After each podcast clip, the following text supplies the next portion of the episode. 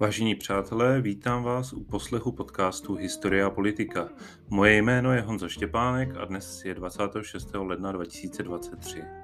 Dnešní podcast, jak už jsem avizoval, bude historický a jeho tématem bude transformace politického systému v rámci vzniku Československa, a to zejména v letech 1918-1919. Budu se tedy zabývat jak Rakousko, Rakouskem Uherskem, tak Československem po skončení první světové války.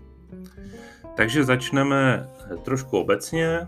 Československo jako samostatný stát vzniklo oficiálně 28. října 1918 a to prohlášením Národního výboru v Praze, a jeho členy Antonínem Švehlou, Aloisem Rašínem, Jiřím Stříbrným, Vavroš Robárem a Františkem Soukupem. Tito politici jsou e, taktéž, to jste možná slyšeli, označováni jako muži 28. října. E, k tomuto prohlášení došlo v souladu s prohlášením České národní rady v exilu, ke kterému došlo o 14 dní dříve. Eh, Rakousko-Uhersko existovalo od roku 1867 a do roku 1918. Eh, jako dualistická monarchie a nástupnický stát Rakouského císařství vzniklého v roce 1804. Československo vzniklo jako nástupnický stát rozpadající se této dualistické konstituční monarchie Rakouska-Uherska v roce 1918 po první světové válce. Eh, Československo se skládalo z českých zemí, z Moravy, z Českého Slezska, eh, patřícího eh, pod rakouské země, a ze Slovenska a podkarpatské Rusy, takzvaných horních úher v rámci bývalého Uherska. Po první světové válce došlo ke vzniku republiky a ke zřízení parlamentní demokracie. V duchu této nové éry bylo potřeba, aby předválečná doba Rakousko, Rakouska-Uherska vlastně v té době získala nálepku takového utlačovatelského režimu. A aby byl rakousko-uherský panovník František Josef I. Eh, vnímán tím československým lidem jako, jako utiskovatel národních zájmů. Z pohledu lajka a zejména teda pod náporem informací, eh, které se šířily v té době první republiky, eh, se může zdát, že byl rakousko-uherský režim silně autoritativní až totalitní, že potlačoval lidská práva a že se tedy skutečně jednalo, jak se říkalo, o žalář národu. Tady je potřeba říct, že do značné míry tomu tak nebylo a z toho důvodu bych eh, také, také rád v, tom, v tomto díle eh, osvětlil tento historický a v některých směrech eh, jednostranný pohled, který, ač možná v té době nezbytný v historických souvislostech, nemůžeme považovat za vědecky přesný. Budu se této problematice tady v tom podcastu věnovat hlouběji, a o co mi vlastně jde? Jde mi o porovnání politického systému Rakouska-Uherska z hlediska právního státu, z hlediska možnosti participace na politické moci a z hlediska občanských a volebních práv pro jednotlivce. Co by vlastně měl být závěrem toho dnešního povídání? Jakým způsobem došlo k Česko, v Československu přechodu od konstituční monarchie k demokracii? Jak se změnil život běžných občanů? Jak tuto změnu vnímali? Jak se změnila jejich občanská práva? Jakým způsobem byla obecně parlamentní demokracie v Československu přijímána?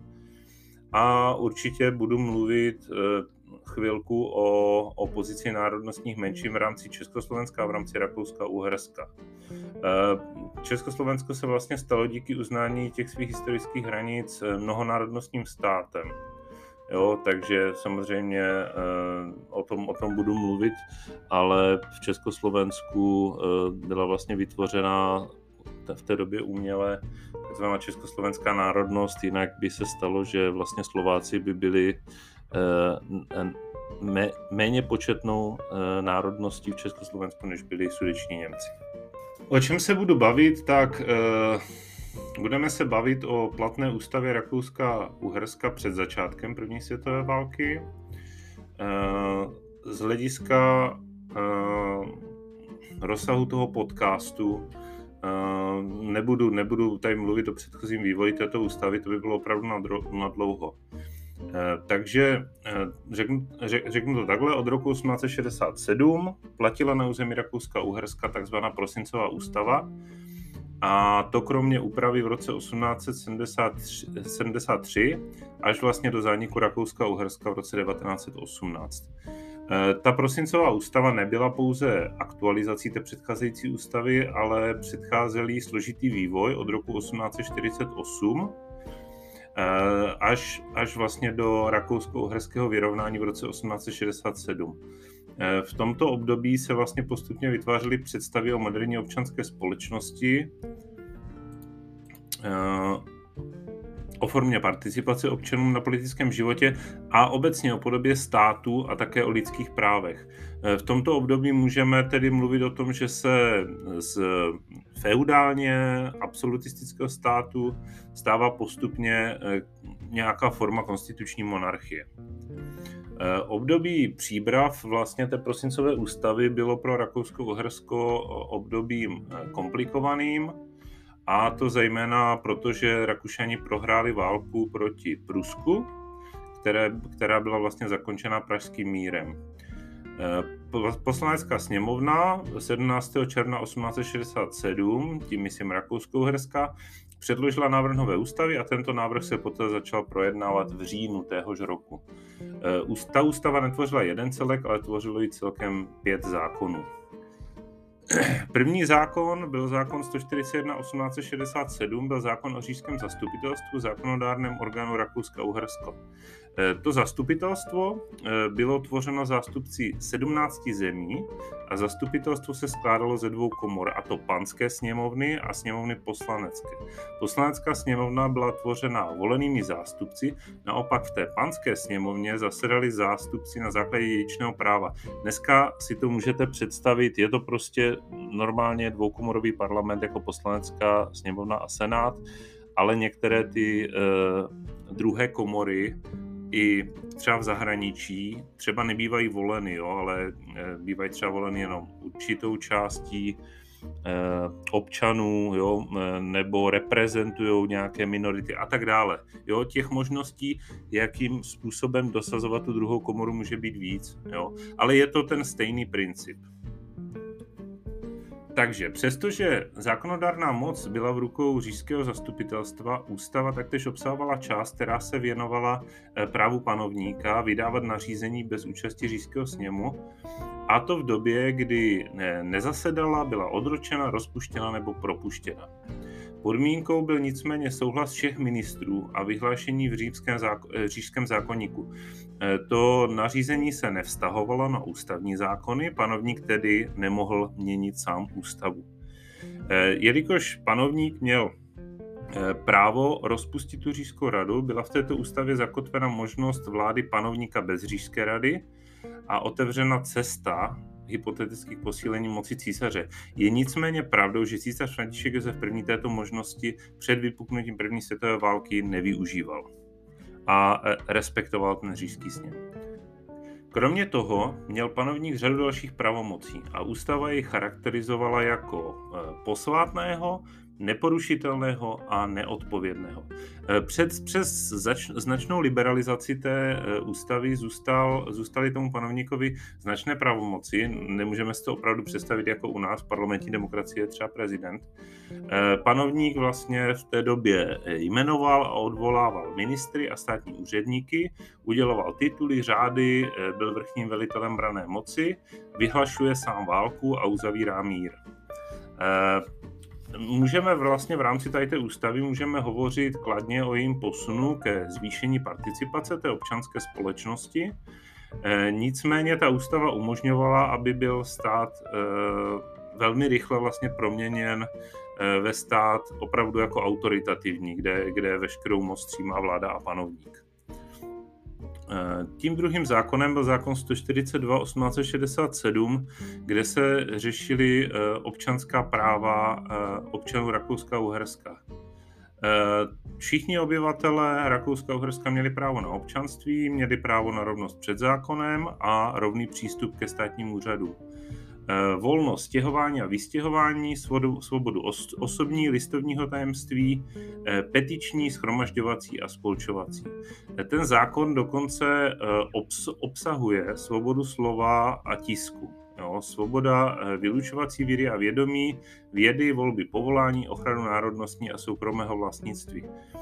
Eh, můžeme vlastně z hlediska formulace toho zákona ho považovat za velice liberální v kontextu té doby.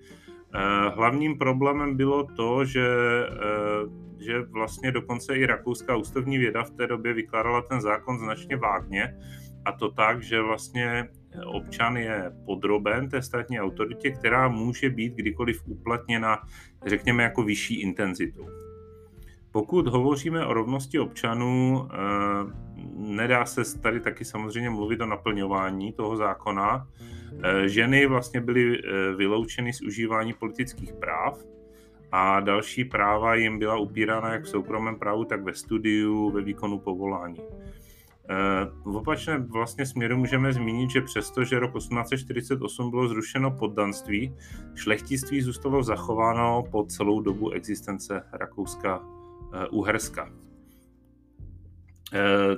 potom eh, právo spolčovací a schromažďovací bylo upraveno zákony 134 a 135 1867 a tady bylo uvedeno, že tyto spolky a schromaždění nesmí mít protizákonný charakter a založení spolku vyžadovalo souhlas zemského místodržitelství. Tím, tím vlastně zákonem se prakticky znemožnilo občanům vytvářet opoziční spolky nebo Eh, jako dneska vidíme, tak třeba pořádat protivládní demonstrace. Eh, můžeme teda považovat tady tu část ústavy taky za diskutabilní a její, eh, její provádění prostě neodpovídalo té psané definice. Samozřejmě členky spolku nemohly být ženy, nedospělí a cizinci. Spolky také nemohly vytvářet žádné filiálky, Eh, zákon vlastně taky vůbec nedefinoval eh, jako spolky politické strany. Eh, nemohly tedy být ani povoleny, ani zakázány a neexistovala jejich konkrétní definice. Svoboda projevu a svoboda tisku byla vlastně omezena tou formulacích v mezích zákona, což umožňovalo postih autora v rámci trestního práva a dle trestního práva potom bylo možno se dopustit trestného činu i slovem, i písmem. Eh, existoval tu takzvaný výpraskový patent z roku 1854, který umožňoval postih veřejných projevů, již cílem byla dehonestace vlády nebo orgánů veřejné moci. Představte si to dneska. Nicméně pravdou, že že tento pla- patent vlastně zůstal eh, v platnosti v období první republiky, to se málo ví, a to až do roku 1927. Jo, samostatnou kapitolu vlastně v rámci svobody projevu a tisku byla urážka vůči císaři, která byla tedy eh, vehementně vymáhána, vzpomeňte, vzpomeňte si na Švejka. Eh, v Rakousku-Uhersku taky fungovala cenzura, a to ve formě tiskového dohledu, můžeme teda říct, že svoboda projevu a svoboda tisku byla velmi omezena. I vlastně přes tu liberální ústavní definici eh, vláda měla taky značné možnosti v rámci zákona 66 1869, který vlastně pojednával o tom, že se vláda může eh, osobní, domovní, listovní, schromažďovací, spolkové právo a svobodu projevu na čas a v některém místě zastavit. Jo, a, a to, že potom bude vymezeno zvláštním zákonem, takže oni vlastně tu čistou cenzuru mohli zavést kdykoliv. E, vlastně i pro... Ona ta ústava byla liberálnější z toho roku 1806, 67, ale rozhodně samozřejmě nemůže být považována za ústavu demokratickou. E, nejde totiž, u té ústavy nejde samozřejmě eh, primárně o to, jak je napsaná, ale jak je prováděná. Jo. Eh, třeba, kdyby vás to někoho zajímalo, zkuste se podívat na ústavu eh, Sovětského svazu, která byla velmi, velmi liberální. Jo. A sami víme, jak Sovětský svaz fungoval. Jo. Takže ono, to, jak je napsaná ústava a to, jak funguje ten samotný systém je veliký rozdíl a to samozřejmě znamená, že ta ústava nebyla respektovaná, jo? že pak ústava je jenom eh, kusem papíru. Přesto, přesto je však potřeba zmínit, že ta ústava zakotovala mnoho práv, které vlastně do té doby byly ve většině zemí téměř nemyslitelné. Je taky nutné zmínit, že, že František Josef I. jako císař po tu dobu uh, zásadně nezneužíval svých pravomocí. Jo? Pokud odehledneme samozřejmě od období první světové války, ale uh, tam tím se nechci zabývat a to je, je to prostě jiná situace. Ten válečný stav je jiná situace. Eh, samozřejmě při představě jiné osoby na tom císařském trůně by mohla ta situace v tom Rakousku-Uhersku vypadat zcela jinak. jinak jo. Rakousko-Uherská ústava platila formálně na území Československa až do schválení Československé ústavní listiny. Takže eh, to vlastně, ještě, ještě abych se vrátil možná k k tomu zneužití ústavy a tak dále. Eh, nebudu o tom tady dlouho mluvit, ale pokud byste se o to někdo zajímal, zkuste se podívat eh, nebo si najít nějaký dokument o tom, jak se choval vlastně prezident Hindenburg za Výmarské republice, který vlastně trvale a dlouhodobě zneužíval eh, systému, který mu dával pravomoci vydávat dekrety, dekrety bez účasti parlamentu. Takže ono opravdu, pokud má ten člověk dostatečné pravomoci, a ten člověk není dostatečně morálně silný, může tam samozřejmě docházet eh, ke zneužívání. V tom je právě to trošku ta ironie, jakým způsobem se vlastně ten František Josef I. zesměšňoval, přitom on zrovna byl typ člověka, který eh, tímhle směrem prostě nikdy nešel. Eh, Rakousko-Uhersko, jak už jsem říkal, mělo dvoukomorový parlament, říšskou radu, ta se dělila na poslaneckou sněmovnu a panskou sněmovnu. A jak vlastně byly voleny? Tak poslanecká sněmovna, ta byla volena pomocí zemských sněmů a občané tak tímto způsobem vlastně participovali na politickém životě. V roce 1873 došlo ke změně a volby probíhaly do Říšské rady a zemských sněmů odděleně. Eh, proměnou taky prošlo hlasovací právo. Volební systém byl vlastně zpočátku kuriový, Eh, s volebním cenzem, tudíž ne každý hlas měl stejnou váhu. Jo? Ne jako dneska eh, eh, rovné volby, kdy každý hlas má stejnou váhu. Jo? Záleželo, jestli jste šlechtic, jestli jste eh, obyčejný občan. Eh, jo, tohleto, to, tohleto předtím fungovalo jinak. K zavedení vlastně toho všeobecného volebního práva došlo až v roce 1907. Takže do roku 1907 neměl každý hlas eh, hozený do urny stejnou váhu. Eh, je samozřejmě nutné připomenout, že po celou dobu Rakouska a Uherska byly vlastně z participace na volbách vyloučeny ženy. Eh, tady je však ale nutno zmínit, že to bylo ve většině Evropy. Jo, že to bylo opravdu ve většině Evropy. Tak, Reforma vlastně toho volebního zákona byla obsažena ve čtyřech zákonech. Zákon 15 z roku 1907 definoval počet poslanců na 516 a volební právo měli muži starší 24 let a s trvalým bydlištěm na eh, určeném území volebního okrsku, takže ten člověk tam musel bydlet, nemohl kandidovat za nějaký jiný eh, okrsek. Jo. A to po dobu nejméně jednoho roku. Jo, takže nebylo možné, aby se tam jenom tak najednou přestěhoval. Eh, pasivní volební právo, to znamená právo být volen, bylo ohraničeno věkem 30 let a v případě rezignace se konaly potom doplňovací volby. Eh, zákon 16 1907 potom stanovoval velikost té panské sněmovny, kde zasedlo 150 až 170 poslanců. Eh, tato komora nebyla volena, ale byla jmenována. Jednalo se vlastně o členy s dědickým právem, členy jmenované císařem a věrlisty. Eh, zákon 17 1907 poté stanovoval vlastně volební obvody, průběh organizací voleb, eh, volební způsobilost a tresty pro narušitele voleb. Tak, to bylo trošku eh, z té legislativy, já doufám, že jsem vás tím neuspal. Teďka už se posuneme k trošku něčemu zajímavému, budeme se bavit o vlastně pozici Čechů uvnitř toho císařství a vlastně o otázce Němců v českých zemích. Eh, často se hovořilo v Československu o tom, eh, že se Rakousko snažilo české země a Čechy poněmčit a že Češi neměli stejná práva jako Němci. Eh, ten, ten pohled, musíme říct, je zkreslený A pokud se zaměříme na vývoj vztahu vlastně českého a německého obyvatelstva v českých zemích vzhledem k vládnoucím, těm vládnoucím vídeňským kruhům. Málo se taky zmiňuje fakt, že císař František Josef I. uměl česky. A, a aspoň z, údaj, z, z údajů a z informací, které já jsem četl, vyplývá, že v rámci možností se snažil přistupovat k těm národům Rakouska-Uherska stejně. E, to období 19. století e, se vlastně nesla v duchu panslavismu a pangermanismu. Eh, ten boj vlastně probíhal v českých zemích velmi intenzivně. Autoři jako třeba Palacký věřili, že federativní Rakousko je klíčem k obraně před tím německým pangermanismem.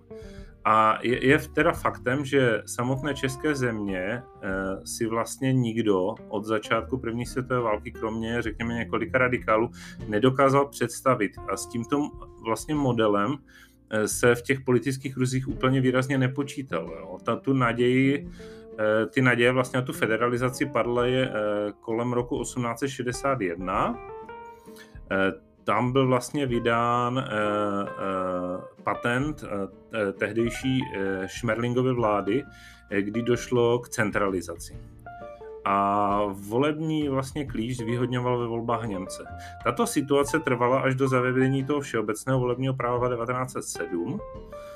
V tom období je však třeba také zmínit eh, eh, aktivitu eh, v době vlády Hravěte Tafe od roku 1879, kdy byly učiněny Čechům mnohé ústupky. To vedlo taky k návratu Čechů do Říšské rady. Jednalo se vlastně o e, nové volební právo, které zajišťovalo e, získání podstatného vlivu e, v kurii velkých vlastníků půdy a v obchodní komoře. A v roce 1980, pardon, 1890 byly vydány jazykové dekrety, které nařizovaly, aby se používal jazyk zúčastněné strany. Jo, 4. dubna 1889 byla potom Pražská univerzita rozdělena na Česko a Německo. Když si vzpomenete v dílu o vlajce, jsem, jsem o tom rozdělení taky mluvil. E, Němci v té době nesli ty reformy velice nelibě, e, což vlastně vedlo k rozšíření toho pangermanismu v oblasti Sudet. E, v roce 1893 padla Tafelova vláda a Češi přišli do, do opozice. Eh, v nové vládě, kterou vedl Bádeny, eh, se pro Čechy situace výrazně ne- eh, neměnila až do roku 1897, kdy byl císařem odvolán. To vyvolalo naopak obstrukce z české strany a vídeňská vláda se začala orientovat pro německy vlastně prakticky až do, až do konce existence Rakouska-Uherska vlastně velikou otázkou v tom politickém životě toho Rakouska, Uherska a českých zemích byla také korunovace českého krále. V roce 1870 byla ta korunovace přislíbená, ale ke korunovaci, zejména teda na nátlak Uher, eh, protože oni prostě vnímali tohle dualistická monarchie, my nechceme nějakou, eh, eh, nějakou třístranou monarchii ještě z Čechy, takže vlastně na nátlak těch Uher nakonec k té korunovaci nedošlo a uh, nic se vlastně na tom nezměnilo až do, až do rozpadu Rakouska-Uherska. Uh, zajímavé je, že vlastně uh, císař Karel, který nastoupil za války po císaři Františkovi Josefu I. nabídl tu korunovaci, ale v té době už ti československí reprezentaci viděli, že se ta válka obrací proti, proti Německu a Rakouskou-Uhersku a už oni z takového samozřejmě neměli zájem. Eh, pokud hovoříme vlastně od období potom od poloviny eh, toho 19. století, nemůžeme eh, vlastně jednoznačně mluvit o nějakém trvalém potlačování toho českého jazyka nebo české národnosti. Vlastně v celém tomto období. Jo. Někteří vídenští politici byli schopni spolupráce a v jejich rozhodování vlastně nebyli ty Němci úplně na prvním místě z hlediska národnostního, ale řekl bych, že ta aktuální situace spíš jako reflektovalo tu danou koalici, která v té době byla. Nicméně, e, prostě, je, jak jsme se o tom bavili, určitě se nepočítalo se vznikem e, samotného království, federace, konfederace, na tož samostatné republiky. Jo. Určitě ne v podobě, v jaké po první světové válce vznikla. Jo. Eh, vlastně vznik toho státního zřízení byl, byl vlastně důsledkem první světové války a tím samozřejmě myslím demokracii, a taktéž samozřejmě vlivem existence toho státního zřízení, eh, které prostě bylo zavedeno v těch zemích vítězných mocností. O to hodně ovlivnilo a, a samozřejmě asi by nebyli tak nadšení jako z jiného zřízení, jako když prostě dáme to, co mají oni. Že? Eh, nedá se, nedá se opravdu se nedá říct, že by docházelo k nějakému extrémnímu e, národnímu tlaku. Je ale samozřejmě e, pochopitelné, e, že se vznikem toho Československa v těch hranicích, v jakém vzniklo, cítila ta německá populace velmi dotčená protože ona se vlastně dostala ze státu vedeného rakouskými Němci do státu vedeného Čechoslováky, ale řekněme si upřímně hlavně Čechy. Jo. Ten slovenský národ zažil mnohem větší útlak od těch Maďarů než, eh, než Češi od Němců. Eh, ohledně eh, otázky jazykové, byla by to samozřejmě dlouhá diskuze, ale mm, je, je prostě potřeba připomenout, že každý ten stát potřebuje nějakou oficiální řeč. Jo? A zejména v rámci svých veřejných orgánů armády eh, v tom případě samozřejmě byla Němčina tou eh, logickou volbou, jelikož centrum říše bylo ve Vídni. Jo? Ale mm, opravdu, že by docházelo v českých zemích k nějaké systematické germanizaci, o tom se opravdu jako nedá mluvit. Takže, to, by jsme si, to jsme si prošli to rakouskou hersko a teď se vlastně budeme bavit o Československu. Eh, ta, Česko, ta cesta vlastně k té Československé ústavě e, začíná dnem 13. listopadu 1918 a to vznikem e, tehdy prozatím, prozatímní ústavy. Ten zákon vlastně mimo jiné přeměnil Národní výbor na Národní schromáždění, které se stalo v té době prozatímním parlamentem, mělo 216 zástupců. Pravomoci prezidenta byly v tom dokumentu už předtím značně omezené a prezident vlastně neměl vliv na tvorbu kabinetu. Eh, k tomu, krok, eh, k tomu kroku vlastně vedla přesně ta předchozí zkušenost eh, s postavením císaře v Rakousku-Uhersku. Jo? To, jenom abych to vysvětlil, ta rada prostě se neskládala z nějakých nových lidí. To byli, ve, ve většině případů to byli lidi, kteří zasedali v Tyřížské radě a měli ty zkušenosti s tou politikou v té Vídni. Jo? Takže jenom, aby jsme si to vysvětlili. Takže oni tohle to znali a proto k tomu takhle přistupovali. E, ta ústava, to se taky o tom málo mluví, byla potom na nátlak Tomáše Garika Masaryka upravena v březnu a květnu 1919 a prezident vlastně na základě této úpravy získal pravomoc jmenovat předsedu vlády a ministry a právo e, suspenzivního veta, e, které mohlo být přehlasováno jen nad poloviční většinou všech poslanců, což vlastně zůstalo dodnes. Takže eh, to jsou vlastně pravomoci, které ten prezident původně vůbec neměl mít. Eh, jednalo by se opravdu jenom o nějakou ceremoniální funkci. Eh, v rámci řešení té prozatímní ústavy se taky jednalo, zda bude vlastně parlament jednokomorový nebo dvoukomorový. Mezi ty odpůrci a příznivci, příznivci nakonec došlo ke shodě, že ten parlament teda bude dvoukomorový, ale s tím, že už to nebude ta druhá komora eh, dědičná, ale že, to, že do Senátu budou zástupci volení stejně jako do poslanecké sněmovny. Eh, další vlastně otázkou bylo správní členění a autonomie Slovenska. Eh, ta autonomie, ona byla za první světové války přislíbená, ale k té autonomii vlastně nedošlo ale mělo dojít ke zřízení župních svazů a ty měly mít určitou míru autonomie. autonomie. Ústava taky měla řešit odluku církve od státu, ale v době vlastně prozativní ústavy se, se na ní nepodařilo dohodnout. E, tento vlastně záměr byl odsunut až na provedení zvláštním zákonem a, a nakonec teda ani v pozdější době k té odluce státu e, od e, církve nedošlo. Eh, ta Československá ústava už oficiálně byla předložena ke schválení dne 27. února 1920 a ačkoliv se teda očekávalo, že eh, ta ústava bude schválena hned druhý den, nakonec byla schválena až v neděli 29. února 1920. Eh, její číslo bylo 121 1920 byla tvořena uvozujícím textem o deseti článcích a samotné ústavní listině, která vlastně obsahovala 136 článků, rozdělených do šesti hlav. Ústava rušila všechny předchozí zákony, které jsou v rozporu s touto ústavní listinou a také zřizovala ústavní soud. Dle této ústavy bylo Československo nedělitelné a autonomní status měla mít pouze podkarpatská Rus. Dále uváděla, že lid je jediný zdroj moci, což byla formulace, která jasně dávala najevo, že stát řídí zástupci volenými občany a neexistuje tady další autorita, jako byl císař v Rakousku-Hersku. Ústava dále definovala složení parlamentu, poslaneckou sněmovnu a senát, které byly voleny přímo v rovných přímých a tajných volbách, a to obojím pohlavím. Od roku 1920 tedy mohly ženy volit a být voleny.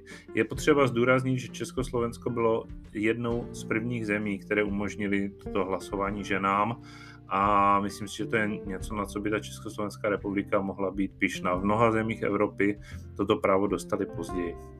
Hlavou státu byl prezident republiky, který byl volen nepřímo parlamentem a to ústavní většinou přítomných poslanců na dobu sedmi let. O prezidentský úřad se mohl ucházet každý občan starší 35 let. Tady je zajímavé podotknout, že věková hranice pro prezidenta byla o 10 let nižší než pro senátora. Důvodem bylo, že Masaryk počítal s Benešem jako svým nástupcem, a vzhledem k jeho věku na počátku první republiky chtěl mít jistotu, že může být Beneš zvolen. Z toho důvodu věk patřičně snížil, takže byl to záměr vyloženě modifikovat tu věkovou hranici. Prezident mohl být volen na nejvýše dvě po sobě jdoucí volební období, prezident měl právo rozpustit obě sněmovny, ne však v šesti měsících před koncem svého mandátu. Prezident také nebyl z výkonu svého úřadu odpovědný a každé rozhodnutí musel tedy podepsat příslušný minister. Tady je třeba poznamenat, že prezident neměl právo vydávat zákony pomocí dekretu a nové volby musely být vyhlášeny 60 dní od rozpuštění parlamentu. Prezident měl v rámci schvalování zákonů právo veta, ale toto veto bylo možné přehlasovat. Zákonnou moc měl tedy parlament.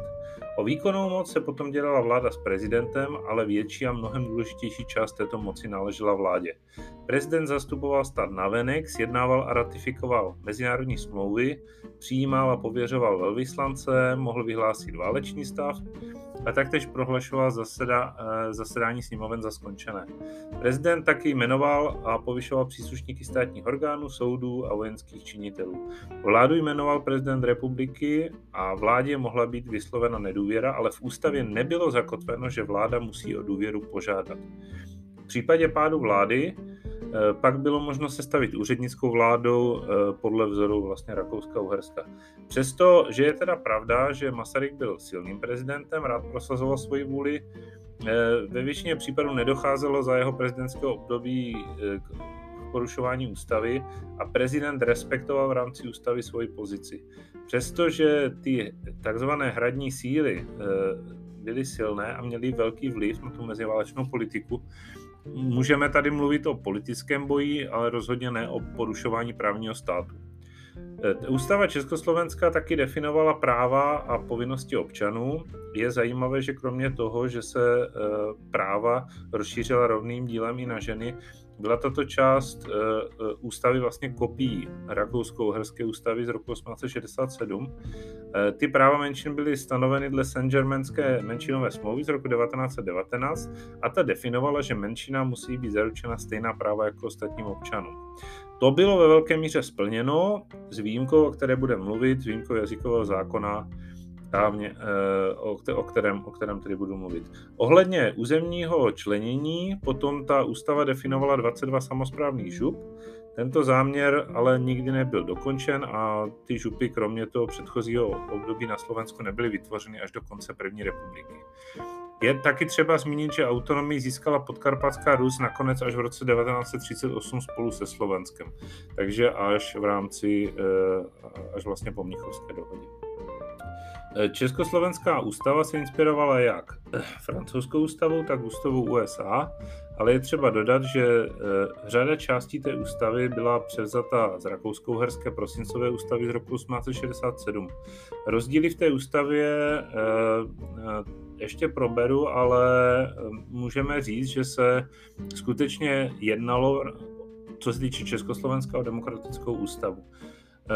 Můžeme samozřejmě polemizovat nad výklady a praktikami, ale v tomhle případě určitě se můžeme, můžeme mluvit, že pokud nějakému to porašování docházelo, tak to byly spíš výjimky, u té rakousko ústavy to spíš bývalo pravidlo. Eh, Československo potom vlastně na, eh, na, na základě té ústavy se v roce 1920 stalo parlamentní demokracií. Parlament tvořila poslanecká sněmovna a senát. Poslanecká sněmovna měla 300 členů a senát 150. Obě komory byly voleny v rovných, přímých a tajných volbách a volit mohl občan, jak žena nebo muž, po dovršení 21 let do poslanecké sněmovny a 26 let do senátu. Právo být volen do poslanecké sněmovny měl občan starší 26 let a do senátu občan starší 45 let. E, zajímavé z dnešního pohledu je, že ty volby byly sice rovné, přímé a tajné, ale nebyly dobrovolné. Každý občan musel v té době jít volit, s výjimkou tedy občanů starších 70 let, kterým to zdravotní stav nedovoloval.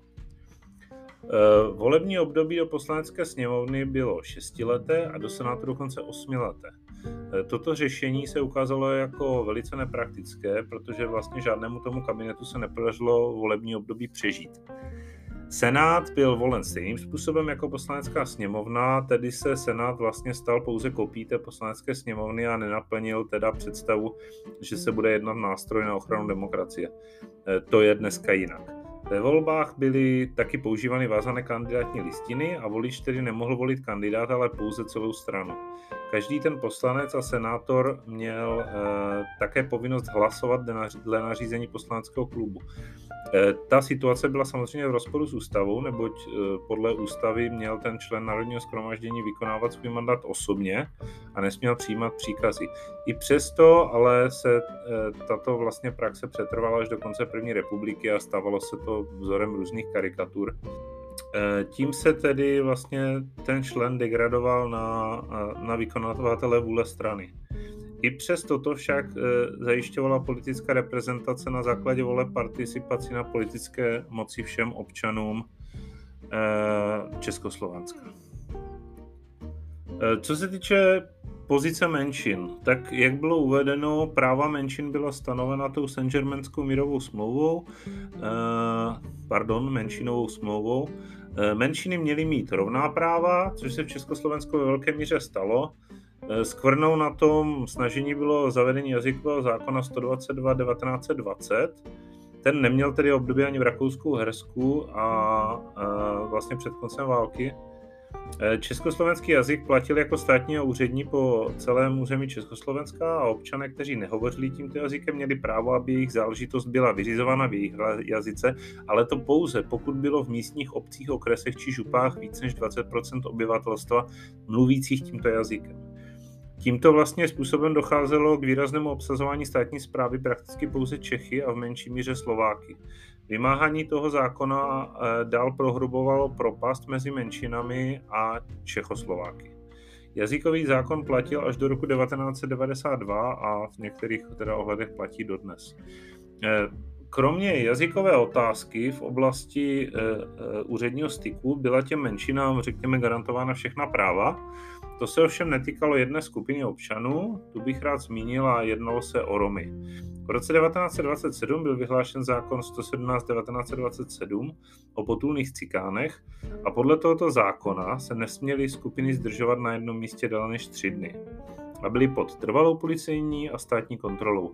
Romové byly taktéž evidovány, a to i otisky prstů a byla jim vydávána spe- dokonce speciální legitimace. E, Můžeme samozřejmě hovořit o tom, že romská menšina rozhodně neměla rovná práva s ostatními občany, ale e, v té Evropě se v té době opravdu nejednalo o výjimku, spíš pravidlo a toto je třeba zdůraznit. Ale samozřejmě musíme, musíme to vnímat, že to je prostě na té demokracii to rozhodně byla skvrná, i když tenkrát se to asi tak nepovažovalo.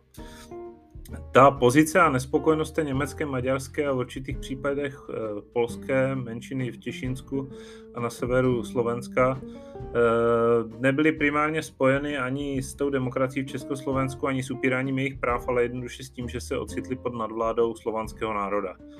Nemůžeme asi tedy konstatovat, že kromě eh, jazykového záklona a té problematiky Romů by byly ty menšiny nějak znevýhodňovány. Eh, jejich situace určitě nebyla z toho právního hlediska horší než doba Rakouska a Uherska. Problém se týkal převážně té národnostní otázky a ne té otázky státního zvíře, eh, zřízení nebo práv menšin. Jaký byl vlastně postoj obyvatelstva k té demokratizaci? Eh, tak ten vznik té republiky byl velmi dramatický v mnoha ohledech. Po vyhlášení vlastně samostatné Československé republiky došlo následující den ve Vídni k vyhlášení samostatných německých provincií v rámci Československa na území Sudet. Zbouřenci tedy počítali s variantou eh, návratu Čech do Rakouska anebo s připojením tohoto území k Německu. Eh, první varianta byla prakticky neproveditelná a v případě druhého řešení neměli mocnosti dohody žádný zájem na tom prostě posilovat poražené Německo nějakým dalším územím, které nikdy tomu Německo nepatřilo. Jo. Důvodem, proč se ti zbouřenci domnívali, že by mohli uspět, bylo Wilsonovo takzvané právo na sebeurčení národu. Ta československá vláda se snažila s Němci vyjednávat, nicméně po neúspěchu tohoto jednání došlo ze strany Československa k obsazení území, obývaných Němci. Celá ta situace vlastně eskalovala 4. března 1919, kdy došlo ke generální stávce a k následnému ozbrojenému konfliktu, při kterém zemřeli desítky lidí. Nejhorší incident se pak odehrál v Kadani a tyto události poznamenaly ty německo-české vztahy až do konce první republiky. Eh, situace na Slovensku a na Těšínsku byla ještě horší. Tady došlo dokonce k dvou válkám mezi Československem a Polskem a Československem a Maďarskem o sporná území, o to Těšínsko a o Jižní Slovensko. Nakonec teda Československo v těch válkách vyhrálo a zajistilo území, tak jak bylo definované tou mírovou smlouvou. Poznamenalo to teda ale ten vztah těch menšin samozřejmě k československému státu a taky samozřejmě mezinárodní Eh, vztahy Československa s Maďarskem a Polskem a ty se výrazně potom projevily při Mnichovu. Eh, o těchto válkách já budu mluvit v nějakém dalším podcastu, je to velice zajímavé téma, o kterém se hodně málo mluví, takže na to se určitě můžete těšit. Určitě Československu se nevyhnula poválečná bída, ta zasáhla celou Evropu. Ceny potravin, dalšího zboží letěly strmě vzhůru, zatímco ty platly, platy rostly velice pomalu. Eh, docházelo k sociálním bouřím, ke vzniku sociálních hnutí a radost vlastně ze vzniku toho samostatného státu na určitou dobu vystřídala neutěšená sociální situace, ale ta byla spíš způsobena tou poválečnou situací než tím samotným demokratizačním procesem. Je ale pravda, že ne všichni občané byli schopni ten fakt pochopit a vůbec jako už vůbec ne akceptovat. Eh, prostě v těch politických elitách ty sociální eh, reformy se nesetkávaly se všestranným pochopením. E, začalo docházet k hladovým bouřím 2. a 3. listopadu 1918 v Ústí nad Labem, v Chomutově, v Liberci, v Sokolově a Moravské Ostravě. A nebylo výjimkou, že ty davy jednoduše rabovaly obchody. Ta zloba se tak obracela reálně spíše na drobné obchodníky než na vládu samotnou.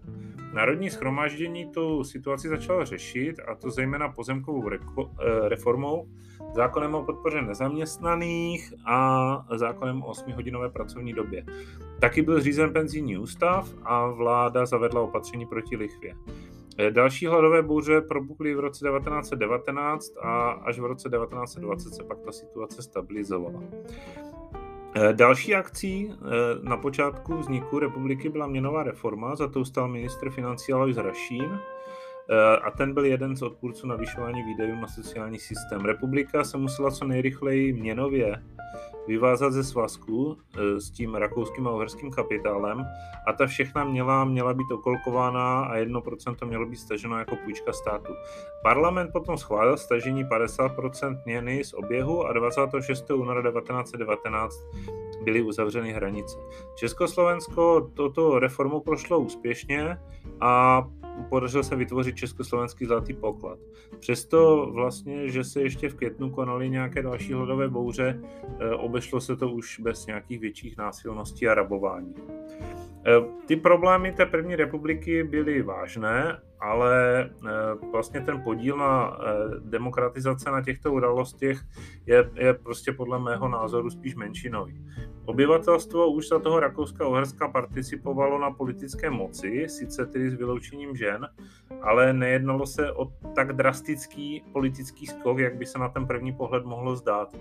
Roli v tom povalečném vývoji hrála hlavně národnostní otázka, ta rozhodně znesnadňovala řízení státu a určitě ta ekonomická bída po té válce.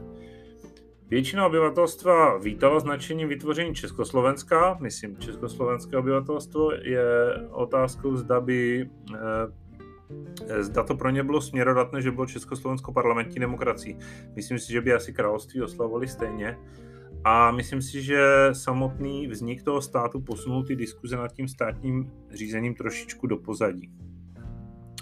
Uh, pojďme teďka zkusit porovnat ty politické systémy. Uh, tak z hlediska ústavy je zajímavé, že v rámci toho psaného textu se vlastně ta československá ústava radikálně neodlišovala od ústavy rakousko-uherské. Velkou roli tu hrála ale aplikace této ústavy a její dodržování. Z hlediska parlamentu měly oba systémy dvoukomorový parlament. V tom Rakousku-Uhersku bylo všeobecné volební právo zavedeno až 1907, což je vzhledem k jeho době velmi krátká doba, a horní komora eh, nebyla volena, ale jmenována. V rámci volebního práva neměly ženy právo volit ani být voleny. V Československu bylo volební právo garantováno všem, včetně žen, a to hned od podepsání ústavy. Z hlediska hlavy státu měl císař nesrovnatelně víc pravomocí než prezident republiky a v případě, že by chtěl možnost tak měl možnost císař vládnout do značné míry autoritativně a bez parlamentu.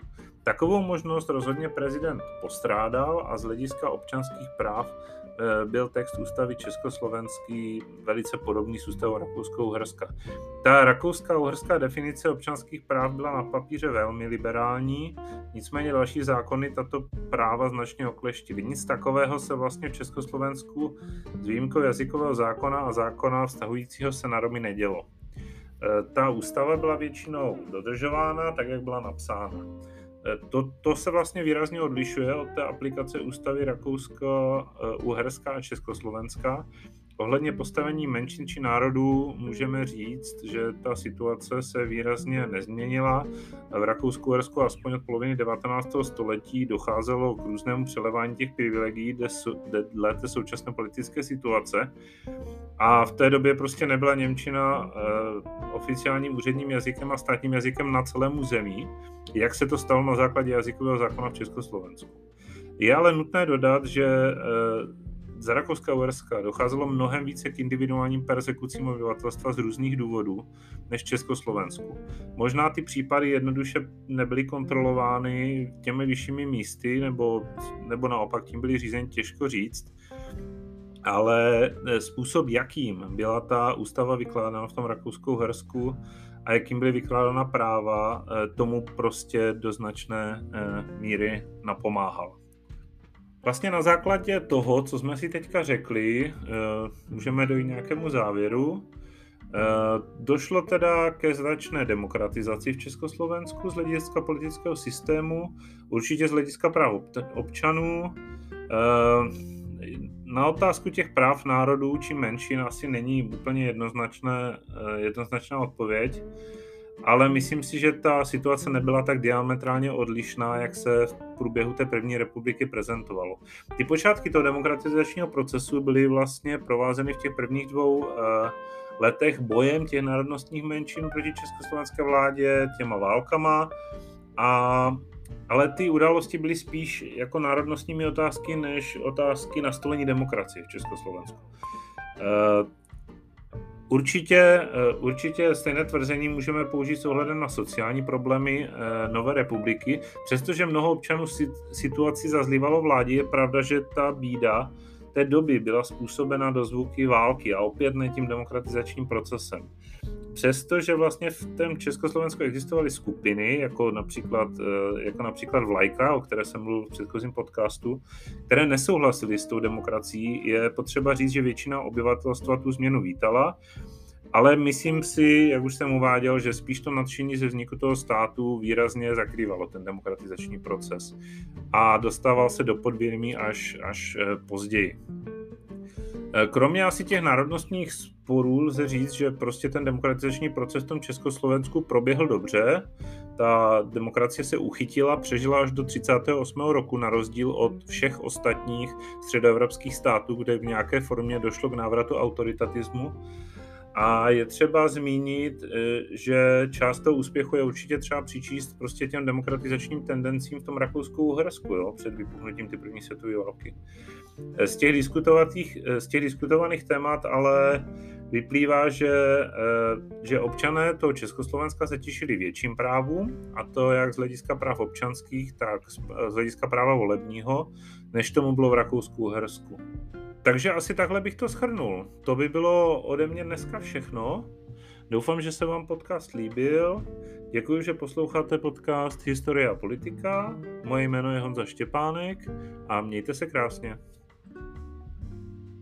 thank you